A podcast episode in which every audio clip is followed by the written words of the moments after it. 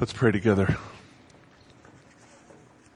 Our God and Father, you are great and you are greatly to be praised. And how I agree with all of my heart with that song that we just sang. May praise and glory and honor and wisdom and strength and might and riches be to you forever and ever and ever. The exaltation of your name is the joy of our souls. And so be exalted among us, Father, not just in the distant future, and not just in an abstract way, but in our presence here this morning. Please exalt yourselves, yourself. Lord, if we could just see a vision of the greatness of God, 10,000 problems would find their solution. How puny all of our problems are, even difficult things, even deadly things like cancer, in comparison to the greatness and the mercy and the power of God. So please, Lord, lift up our eyes this morning, I pray and allow us to see and feel and taste and touch in whatever measure the greatness of who you are and how we praise you for your graciousness and your disposition to bless us in your greatness.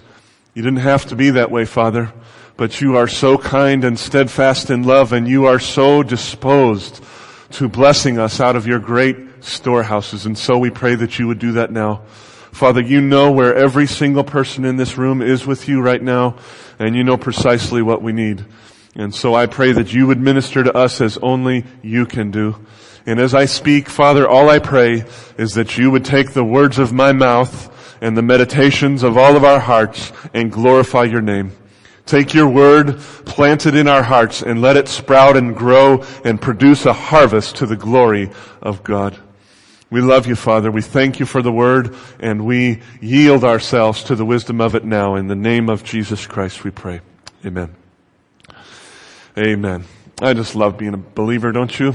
It's just so sweet being in the presence of the Lord this morning and enjoying Him, being fed by Him, worshiping Him, realizing all of life is about Him and not about me.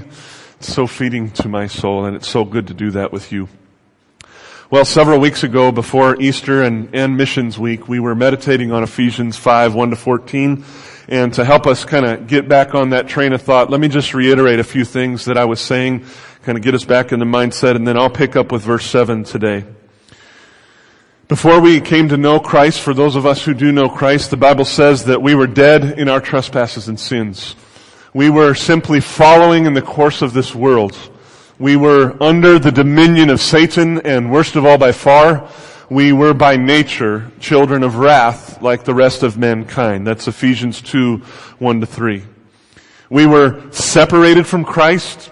We were alienated from the commonwealth of Israel. In other words, from citizenship in the kingdom of God. And we were without hope and without God in the world. That's Ephesians 2.12. We were darkened in our understanding. We were alienated from the life of God because of the ignorance that was in us due to our hardness of hearts. We have become callous people and we had given ourselves up to sensuality, greedy to practice every form of impurity. That's Ephesians 4, 18 through 19. These things manifested themselves in different ways in all of us, but they did indeed manifest themselves. Even for those of you who, like my wife, were saved at a very young age, this is a description of who you were before you were truly in Christ. It was not right before we were in Christ to engage in sexual immorality and impurity and covetousness and whatever other sins we engaged in, but at least it made sense for who we were. At least it fit with who we were before we were in Christ. No one is surprised when someone who lives in darkness acts like they live in darkness. It's expected. It's expected. But now that the glory of God in the face of Jesus Christ has begun to ascend over the horizon of our lives, and now that the mercy of God in Christ has begun to be poured upon us, now that we have been made alive with Christ, it says in Ephesians 2, 6 and 7, and we have been raised up with Christ and seated with Christ in the heavenly places, it just doesn't make sense for us anymore to live in the way that we used to live. Now that the Almighty God has become our Father, He has called Himself our Father. And he has called us his beloved children in Ephesians 5, 1. And now that all the affections he has for Jesus Christ, he has for us in Christ, it just doesn't make sense for us to make the kinds of choices we used to make and live in the way that we used to live. The only thing that makes sense for those of us who have received mercy from God in Christ is to live, to behold Him and adore Him and praise Him and obey Him. Nothing else makes sense, friends. When you get to glimpse what God has done for us in Christ, the only thing that makes sense is that we come to love Him with all of our heart and soul and mind and strength. That we come to be as Jesus was, consumed with zeal for the house of the Lord and the, and the presence of our God. That's why Paul says what he says in verses 3 through 4, if you'll look there with me. But sexual immorality and all impurity or covetousness must not even be named among you, much less do these things. Don't even speak about them, as is proper among saints. Let there be no filthiness, nor foolish talk, nor crude joking. In other words, zero. Zero of these things. For they're out of place. But instead, let there be thanksgiving. What Paul is saying, friends, is let thanksgiving flow out of your heart and mouth because it's the only thing that makes sense for those of you who have become saints in Christ. It just doesn't make sense to live in any other way but to live for the praise of God and to let those kinds of things flow out of our mouths. Just like David said in Psalm 33:1, he said, praise befits the upright. In other words, it looks beautiful on the upright. And every one of us who are in Christ, by the grace and mercy of Christ, are considered the upright. So praise befits us, and it's the only thing that makes sense for us. And so Paul simply says, put away your former manner of life. And then he goes on in verses 5 to 6 to say just how serious he is about these things. He wants to raise the stakes for us in verses 5 to 6, and he could not have raised the stakes any higher than he does. Let's read those verses. For you may be sure or certain of this, that everyone who is sexually immoral or impure, or who is covetous, that is, an idolater, has no inheritance in the kingdom of Christ and God. Let no one deceive you with empty words, for because of these things, the wrath of God comes upon the sons of disobedience. So, if we make a choice to make a life of sexual immorality and impurity and covetousness and whatever else we give ourselves to, I'm not saying we don't fall from time to time. I'm talking about if we make a life of these things and we harden our hearts we will not humble ourselves before God. We will not repent from our sins by His power and His mercy and His freeing blood. If we won't do those things, friends, we're going to go to hell and the wrath of God is going to abide on us. And as I said a few weeks ago, that is not a hateful thing that I just said, to threaten hell. It's not a hateful thing. In fact, it's a loving thing because hell is real. It's, it's not an idle threat. And the wrath of God is real. It's not an idle threat. And so, since these things are not idle threats, the only loving thing Paul could do, and God could do, and I as a simple preacher could do, is tell you the truth and warn you away from hell. It is a loving thing to say, if you live in this way, you will end up in hell, because neither God nor I nor Paul wants you there. There will come a day when each and every single human being will stand before God and give an account for their lives. I don't know what you think about this verse, but this verse is one of the most frightening verses in all the Bible to me where Jesus said, we'll give account for every idle word we've ever spoken. Doesn't that kind of cause you to tremble a little bit? I don't know about you, but every once in a while, idle words come out of this mouth. And it causes me to tremble that someday Jesus will rewind the tape recorder and push play. And I won't be able to say, I didn't say that. He'll say, really? Play. And there it will be. I'm going to have to answer for my life. Hebrews 927. It is appointed for man to die once, and after that comes the judgment. So as sure as death is the judgment. Acts 17, 30 through 31, Paul said this. The times of ignorance, and by the way, he said this to people he was witnessing to. These weren't believers. These were people he just started sharing the gospel with. The times of ignorance God overlooked, but now he commands all people everywhere to repent because He has fixed a day on which he will judge the world by righteousness by a man whom he has appointed. And of this he has given assurance by raising him, that is Jesus, from the dead.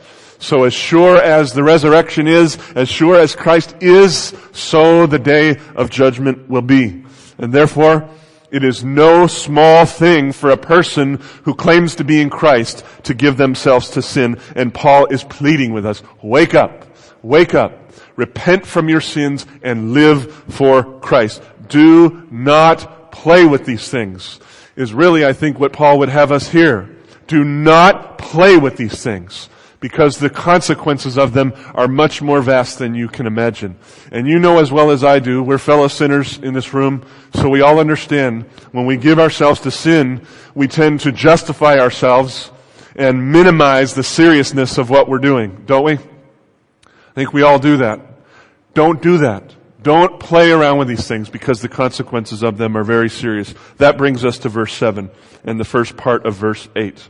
Therefore, do not become partners with them, for at one time you were darkness, but now you are light in the Lord. I want to take the whole Sunday and just talk about what that first sentence means. Do not become partners with them. And let's begin by looking at the word partners.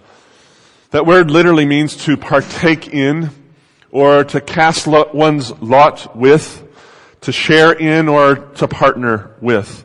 The only other place that's used in the New Testament is also in Ephesians chapter 3 verse 6, where it says that Gentiles who are in Christ have become partakers of the promise in Christ through the gospel. So if you're a Christian, you have become a partaker of Christ through the gospel. And so I think what Paul is trying to say to us here in chapter 5 verse 7 is, if you have become a partaker with Christ, you can no longer be a partaker of the world. You cannot serve two masters. You cannot live with one foot planted in Christ and the other foot planted in the world. It will not work that way. You cannot live with a citizenship in the kingdom of heaven and a citizenship in any other kingdom. It's just not possible. Now, I'm not saying, and I'm sure Paul is not saying, that a person can't live a double life. Living a double life is possible. What I, but what I am saying is that in the end, it won't work. And that way of living will be exposed and it will be shattered to pieces. It will not work. Imagine me, with me, if you will, a, a soldier that's battling for Iraq, an, an Iraqi soldier. And by day, he battles for Iraq. But by night, he changes his uniform and he goes and he battles for Al Qaeda. And neither one of them know what he's doing. He might get away with that for a while, but I promise you that the moment that person is exposed, both armies will reject that person. And whoever gets their hands on him first will kill him. You cannot serve two masters. It's that simple. And so it is with our allegiance to Christ. We're either partners with Christ or we're partners with the world. This is an exclusive choice we have to make. To choose one is to reject the other completely. As James said, do you not know that friendship with the world is enmity with God? Enmity. That means you make yourself an enemy of God when you put a foot in the world. And when you put your foot in Christ, you make yourself an enemy of the world as well. And so he says, do not become partners with them, for by the mercies of God, you have become a partner of Christ. And that is an exclusive kind of partnership.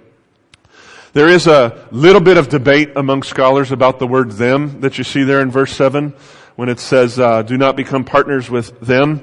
And the debate is, does that them refer to the sins that Paul listed or to the people that commit those sins?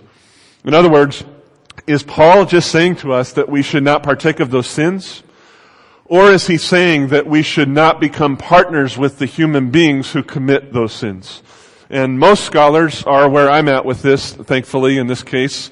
They think it's referring to the people that are committing those sins and not to the sins themselves. Because in verse 5, it says everyone who commits these things will not inherit the kingdom of Christ and God. Everyone. It doesn't say the sins themselves will not be present in the kingdom, and they won't, but that's not what verse 5 says. What verse 5 says is every person who lives in this manner will not inherit the kingdom of Christ and God. And so when Paul cautions us not to become partners with them, I think he means with the people who commit these sins. Now, that gives rise to some complicated things we have to work out here. So if you'll turn with me please to 1 Corinthians chapter 5, and we'll be looking at 1 Corinthians 5 verses 9 through 13. We're going to try to discern together exactly who it is that we're not allowed to partner with and what it means in some measure, uh, uh, what that sentence means. 1 Corinthians 5, 9 to 13 is one of the most clear and helpful places in this respect. Paul writes, I wrote to you in my letter, referring to a letter they had received from him before, not to associate with sexually immoral people. Not at all meaning the sexually immoral of this world or the greedy and swindlers or idolaters, since then you would need to go out of the world. But now I am writing to you not to associate with anyone who bears the name of brother if he is guilty of sexual immorality or greed or is an idolater, reviler, drunkard, or swindler. Not even to eat with such a one. For what have I to do with judging outsiders? Is it not those inside the church whom you are to judge? God judges those outside. Purge the evil person from among you. And you see there in verse 9 and then again in verse 11, at least in the ESV, the, the word there is associate. Well, that word associate literally means to, to mix ingredients together. To stick them all in a bowl and, and mix them together. Now children, I have a question for you, especially those of you kids who like to cook. What happens to ingredients when you stick them in a bowl and you mix them all together? What happens? Somebody raise your hand and tell me.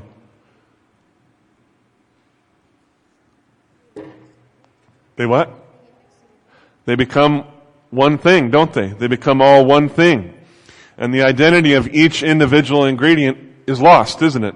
Like when you put sugar in there, you mix it all up, you don't see the sugar anymore. It looks different, it smells different often, and it certainly tastes different.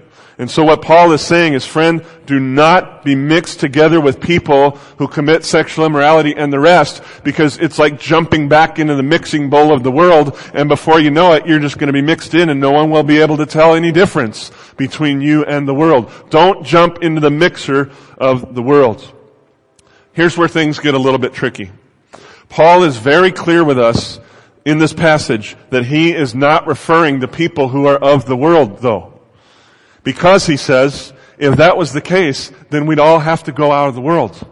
We would either have to join a convent or monastery, or we'd have to get on the space shuttle and evacuate the planet together and go set up shop on the moon. If you're going to get away from sinners, you're going to have to go a very long way, right? And so Paul is not saying that. The whole idea of the gospel is for those of us who are in Christ to go to the world and infiltrate it and cause some from every tribe and tongue and language to jump into the mixing bowl of Christ and to be mixed into the body of Christ and into the kingdom of Christ to call him theirs and for him to call them his. That's the whole idea. And how will we do that if we isolate ourselves from the world? and go join a convent or go live in a cave like they did in Qumran so many years ago. So that's not what Paul's saying. And the question comes up, well then Paul, what are you saying? And I think what he's saying is, we ought to avoid people who claim to be Christians, but who are living a double life. And I don't mean people who are struggling with their sins. I mean who are deliberately living in the world and living in Christ and are trying to live a double life. I think he's saying we ought to avoid people who want all the benefits of being in Christ and want all the pleasures of the flesh and the world. We ought to avoid people who fight for Jesus by day and fight for Satan by night. Those are the kinds of people we ought to avoid. In fact, he gives very strong language here, doesn't he? Did you notice that? He said, don't even eat with these people.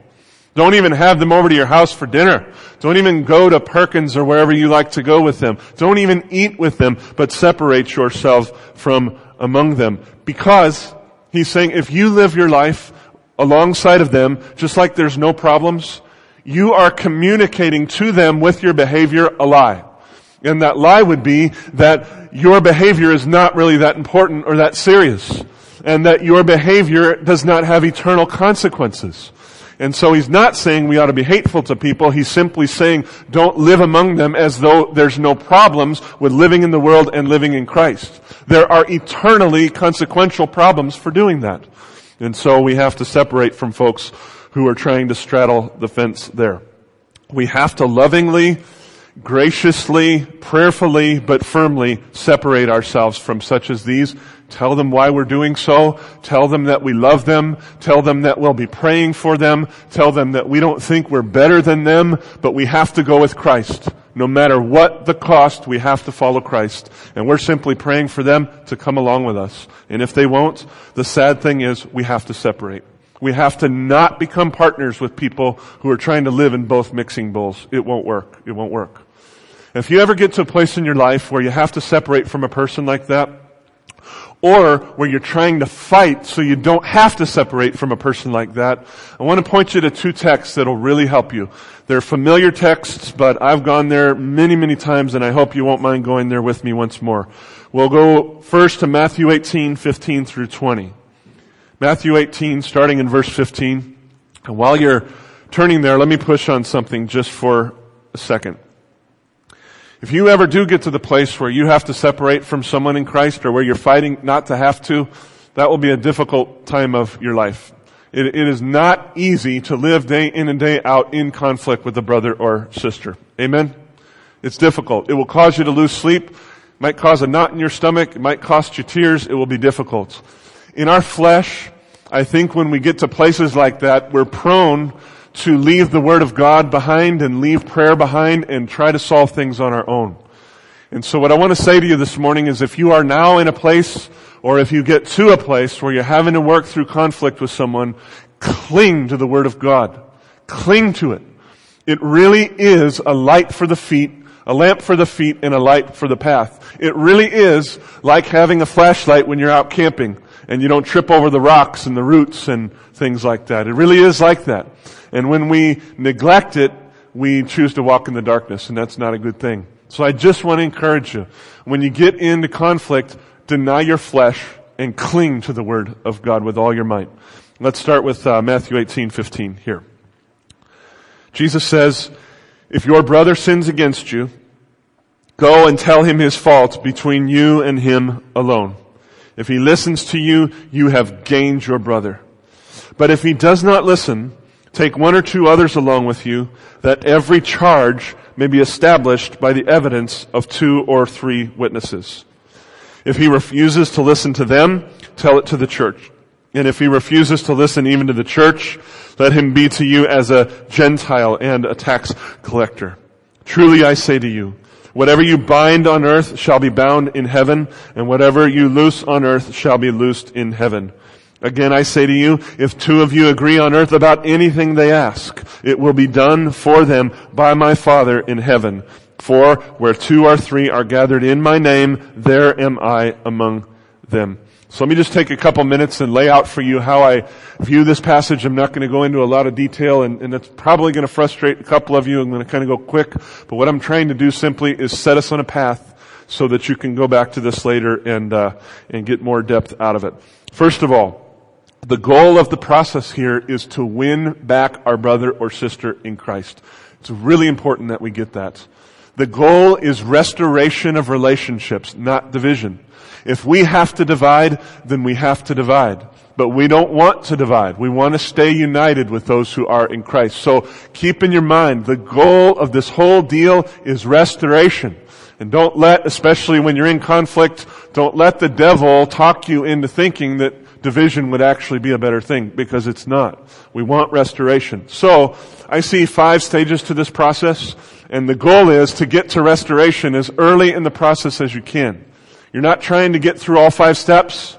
You're trying to get to restoration. And if you can get there in step one, then praise God. Don't go to step two. You won't need to go to step two. And if you can get there in step two, then praise God. You don't have to go to step three. So the goal is restoration, not getting through all five steps. With that, here's the first step. Ask the question, has there been an offense? Jesus said, if your brother has sinned against you, right? That word if is a big, big word.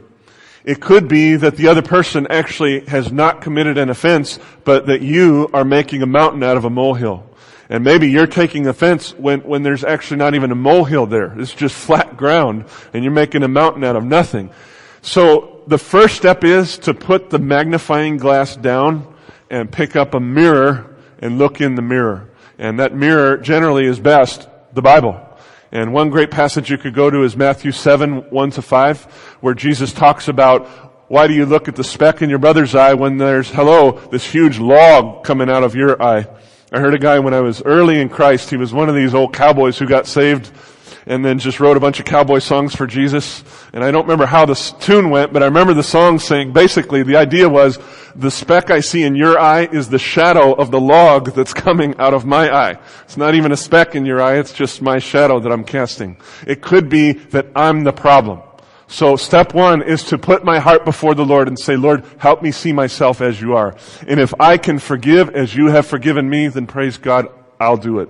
I'll do it. Hopefully some issues will be resolved in that point. But if the answer to the question is indeed yes, there has been an offense here, then you'll need to move on to step two, which is simply meet with that person one on one.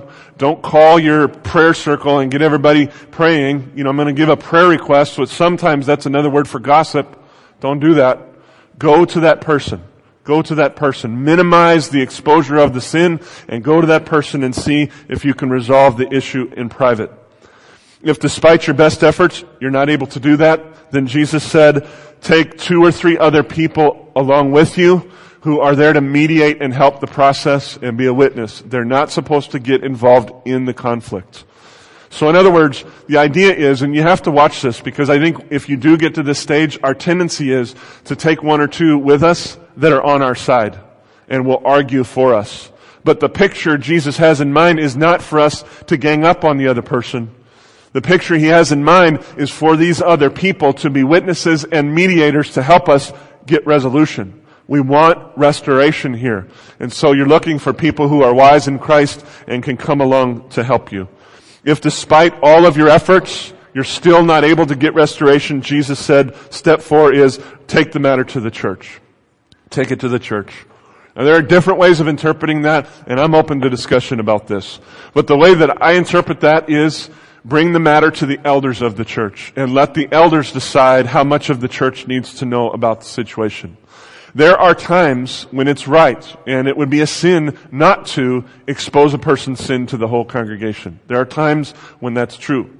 But I can tell you as an elder, and I've served as an elder for many years in a couple different churches, that, that was not my immediate goal. My immediate goal is restoration and to include as few people as possible in the process because you know as well as I do, the more people involved, generally the more drama involved, right? And we don't want drama. We want restoration. So it is possible that the whole church would have to be informed about a situation for the good of the person. Not the shame, but the good of the person. But hopefully the elders wouldn't have to do that. However, if bringing the situation before the elders and even the whole church does not produce restoration, then step five is to treat this person as though they are not a believer. Now I do think this implies some form of communication or excommunication. And we have yet, I'll be honest with you as elders, to think through in this church how we would handle excommunication, but I get that from 1 Corinthians 5.13 because Paul ends that little paragraph by saying, purge the evil person from among you. And that can't mean anything except put them out of your fellowship. What else can that possibly mean? And so I do think it implies some form of excommunication, but more so, here's what I think it means. I think Jesus is saying, if you get all the way through all those steps and the person is unrepentant, you need to realize that person is not a believer. They are not a believer. They may know how to play the Christian game. They may know how to use Christian words. They may know how to make it in the Christian world, but in fact, they are not a Christian. Listen, if you are truly in Christ, and the Holy Spirit of God is living inside of you, then you will respond to correction. Eventually. Eventually. You may whine for a while, you may rebel for a while, you may dig in your heels and have to be dragged for a while, but eventually you will respond to correction. The Lord will not let you be at peace when you're at hostility with him, right? Now, I'm talking from personal experience here. There are times when I was so stubborn before the Lord. I mean, stubborn. I heard my wife say, amen, stubborn. But eventually, eventually, the Lord got to me. And she has been very wise when we've been in situations like that. Rather than nagging me, she prays for me because she knows the Lord will get to me. And eventually, boom, my heart softens and we restore the relationship. That's what believers do. If a person will not respond to restoration, you can be sure they are not a Christian. That person is not in Christ and the Holy Spirit is not them, not in them. And so you are told to treat them like an unbeliever. Now what does that mean? I think that means try to share the gospel with them. How would you treat any unbeliever? Don't, don't be mean toward that person. Treat them as you would any unbeliever and try in any way that you can to share the gospel with them. Pray that God would soften their heart. One more final thought from these verses in 18 through 20. I just take from those verses this idea that prayer must absolutely be a vital part of this whole entire process. It is a miracle, friends, for God to soften someone's heart, isn't it? Even when you have been the stubborn one or I have been the stubborn one, it takes God to access my heart to humble me. And so how else will I get that result but by prayer? By pleading with the Father to do in the other person's heart what I cannot do in myself. And the other thing is, dealing with situations like this takes an enormous amount of wisdom. Haven't you experienced that before when you're working through conflict with someone? There are just so many wrong paths that you could take that will cause more problems than solutions. And sometimes it's so confusing. Father, do I take a left here? Do I take a right here? Do I go forward, backward? Do I stop? What do I do? And we must have the wisdom of God in these situations. We can't rely on our own wisdom. And so prayer is an absolute necessity that God would give us wisdom and soften the heart of the other person as well as ours. That's all we have time for Matthew 18. Please turn with me now to Galatians 6. Galatians chapter 6 verses 1 through 5. And this is really talking about the kind of heart we ought to have as we're approaching conflictual situation when we might have to not partner with someone who is also in Christ. Galatians 6, 1 to 5, Paul writes, Brothers, if anyone is caught in any transgression, you who are spiritual should restore him in a spirit of gentleness. Keep watch on yourself, lest you too be tempted. Bear one another's burdens, and so fulfill the law of Christ. For if anyone thinks he is something when he is nothing, he deceives himself. But let each one test his own work, and then his reason to boast will be in himself alone and not in his neighbor, for each will have his own bear to load. I mean, each will have to bear his own load. I'm just going to say qu- six very quick things about this passage, and then we'll be done for the morning. The wisdom that Paul shares with us here applies to a person who's been caught in any transgression. Look at verse 1 there. You'll see that into the first clause, but if anyone is caught in any transgression, that means that no transgression is too small to demand restoration, and no transgression is too big that it is beyond restoration. So we're talking about any sin here, not just big ones, but any sin at all. Number two, the word caught that Paul uses in verse 1 essentially means to be overtaken by something. It doesn't necessarily mean that you have been walking in sin and someone else caught you in what you were doing. It just means that you were overtaken by something and it's come to the light. So the way I interpret this is that the person in question has been caught by the Holy Spirit, either by internal conviction and confession, or by external confrontation from another brother or sister. But the point is, no matter how it's come out, somehow sin has come out into the open and it has to be dealt with. Number three, Paul calls those who are to restore, he calls them spiritual. I want, I, I think that word we, we may be tempted to hear that word as though there are some who are spiritual and just a little bit better than those who have been caught in sin. And I am sure that Paul does not mean to communicate that. That somehow the rest of you are just a little cut above from those of us who have been caught in sin. This, this is not the picture. The picture is the spiritual are the ones who are not caught in sin at this moment and they have eyes to see the spiritual aspects of the situation that's at hand. Whenever you sin, friend, part of what happens is your eyes close and you can't see anymore. You kind of fall asleep and you're not awake to the things of the Spirit. The spiritual are those who are awake by the grace of Christ and who have perspective on the spiritual dynamics in a particular situation. So they're not a cut above, they are just by Christ's grace awake. For those who are awake, number four, they are to restore those who have been caught with a certain kind of spirit, namely with a spirit of gentleness. That word gentleness here in the Greek in this particular instance means gentle friendliness. I like that. It's gentle friendliness. So if you ever, or if you are now in a situation where you have to restore a brother or sister who's in sin, you do so with a spirit of being a friend to them. You are on their side. They are not the enemy. The devil is the enemy. And what we want is restoration with Christ in the church and with each other. So we may have to confront and be very honest and talk through difficult things. I've been in situations where we were up till two, three, four in the morning writhing over very difficult things, but we did it as friends. We did it as people with a common cause, and that was restoration to Christ and with each other. So if we have to consider not partnering with someone, consider separating from them. We ought to fight for it as though they're not the enemy, but the devil is the enemy and Christ is the Lord. Number five, those who are awake are to restore those who have been caught in sin with an attitude of self-awareness. Probably one of the most dangerous times for a soldier in battle is when an, a fellow soldier has been shot and he has to go out from his cover into the line of fire, grab that person and drag him off the field. It's a pretty dangerous time, isn't it? They're basically a sitting duck there for anyone who might be a sniper to come along and shoot them.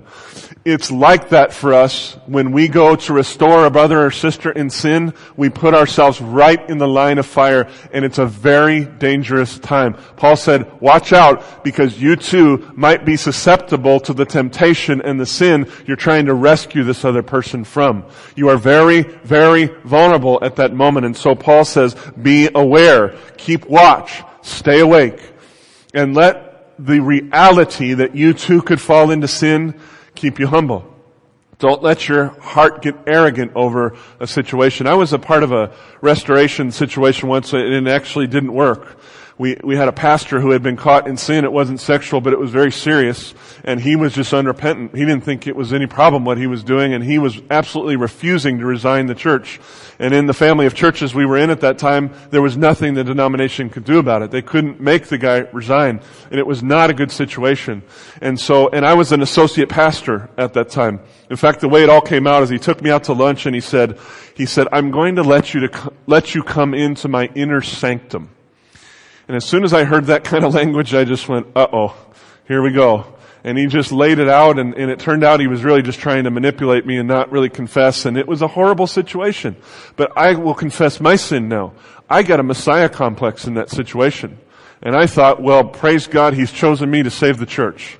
And uh, I really got a Messiah complex. And next thing you know, I didn't fall into the sin he fell into, but I fell into the sin of pride, of anger, of, of all kinds of things that weren't good. And I had to repent of a whole string of things, which made the situation more complicated because now we couldn't just deal with his sin. We had to deal with my sin too. And that's when this text, this was in 1992, that's when this text just grabbed my heart. Jesus brought me here. And he really drove this text deep into my soul. Charlie, don't do that again. Next time you have to restore someone, realize you are a sinner too. You could do anything that this guy has just done. No matter how heinous it is, no matter how hard, hard his heart is. So I just pass that on to you as a fellow traveler. Watch your heart and know that, that you are vulnerable when you're in a process of restoration of someone else. Finally, Paul says that those who are awake ought to do restoration in a spirit of Christ likeness, which means bear the burden of the other person. And what's the burden when someone has sinned? Mainly, I think that burden is shame. It's shame. And we should not be afraid to take on ourselves the shame of coming close to a sinner because that's exactly what Christ did for us. You realize that's one of the reasons they killed Jesus is because he hung out with sinners and his shame, their shame went on him. And the religious people couldn't deal with that. And so that was one reason why they killed him. We should not be ashamed either to take one another's shame on ourselves as Christ did for us. Well, there's a lot more to be said about Matthew and Galatians 6, but I'll have to leave it at that for now. And I pray that if you ever do have to get into a process that you will cling to these texts and I hope that they will help you. And I hope that this morning has set you on a path where you can think more deeply about these things yourself when a brother or sister of yours has jumped back into the mixing bowl of the world and needs help getting out. Now very quickly, I'm only going to take about two minutes with this. I just, I do want to say a word about not partnering with non-Christians. Because, uh, well, let, let me just, let me just say a few things. I am sure when Paul says in 1 Corinthians 5, when he says, I'm not talking about people in the world, I'm sure that he doesn't mean that we're free to intermingle with the world and to behave in the world in any way that we want to behave. I am sure he does not mean that. If you look at 1 Corinthians 5 and 6, just read both chapters, take you about three minutes, you'll see without a shadow of doubt he's not saying indulge in any sin you want to indulge in. He's not saying that. But I do think Paul is saying that since we're the salt and light of the world, we Christians cannot completely withdraw from the world, which means we cannot completely withdraw from people who are in the world. How else will the gospel be shared? So here's a tension that Christians have to live in between. There's two things pulling us. They're both equally important and they're both always true. And we have to live in this tension. The one is expressed by texts like 2 Corinthians 6, 17 and 18. Paul wrote, Therefore go out from their midst and be separate from them, says the Lord, and touch no unclean thing. Then I will welcome you, and I will be a father to you, and you shall be sons and daughters to me, says the Lord Almighty. So come out from the nations and do not be like them. On the other hand, there's texts like Matthew 28, 19. Go therefore and make disciples of all nations. And how are we going to do that if we isolate ourselves, withdraw, and cloister ourselves away from people who are in the world. And so to be Christians is to live in the tension between coming out of the nations and going to the nations at the same time. At the same time. Come out and go to simultaneously. It's to live in the tension between I am in the world, but I am of the world. And that is not an easy tension to live in, is it? So, I do think Paul is calling us in Ephesians 5, 7 not to get too close to the people who are in the world, so close that we begin behaving like they behave. I, I'm sure he's calling us to that. But, in light of 1 Corinthians 5, I don't think he's saying move into a monastery. I don't think he's saying completely withdraw from people who are in the world. How else will you be light in the darkness if you don't go to the darkness? So just finally, Here's the message for the day. Be the light of the world in Christ, but don't jump back into the mixing bowl of the world. Let's pray. Father, how I beg for your help with these things. How I beg for your help because it's difficult to work these things out on Monday and Tuesday and Wednesday and Thursday and Friday and Saturday. In life at full speed, it's difficult, Father, but you can handle that difficulty. And so I pray that you would help us know what it means to come out of the world and to go into the world simultaneously. I pray that you would help us to be the light of the world without jumping into the mixing bowl of the world. Please help us, Father. Help us to look at the beauty of what you've done for us in Christ at the horror of disobedience and then to choose to follow in your way all the way, no matter what it costs. And at the same time, help us to bring as many other people as we can along with us on this journey. And how I pray, our God and Father, that you would make every person at Glory of Christ a light in this world. How I pray that we would be a church that is passionate about sharing the gospel with people who don't know you and how I pray that we would see one and then ten and then hundreds come to Christ because of the power of your mercy pouring through this, through us. And even as all that happens, Father, may we not slip back into our former manner of living. So please help us, Lord, to walk this tightrope between going to the world and coming out of the world. We trust in you for this, Lord. And in advance of seeing what you'll do, we say thank you because you're a good Father and you guide us in the way that we should go. Please, Father, glorify yourself in us in all these things, and it's in your great name that we pray. Amen.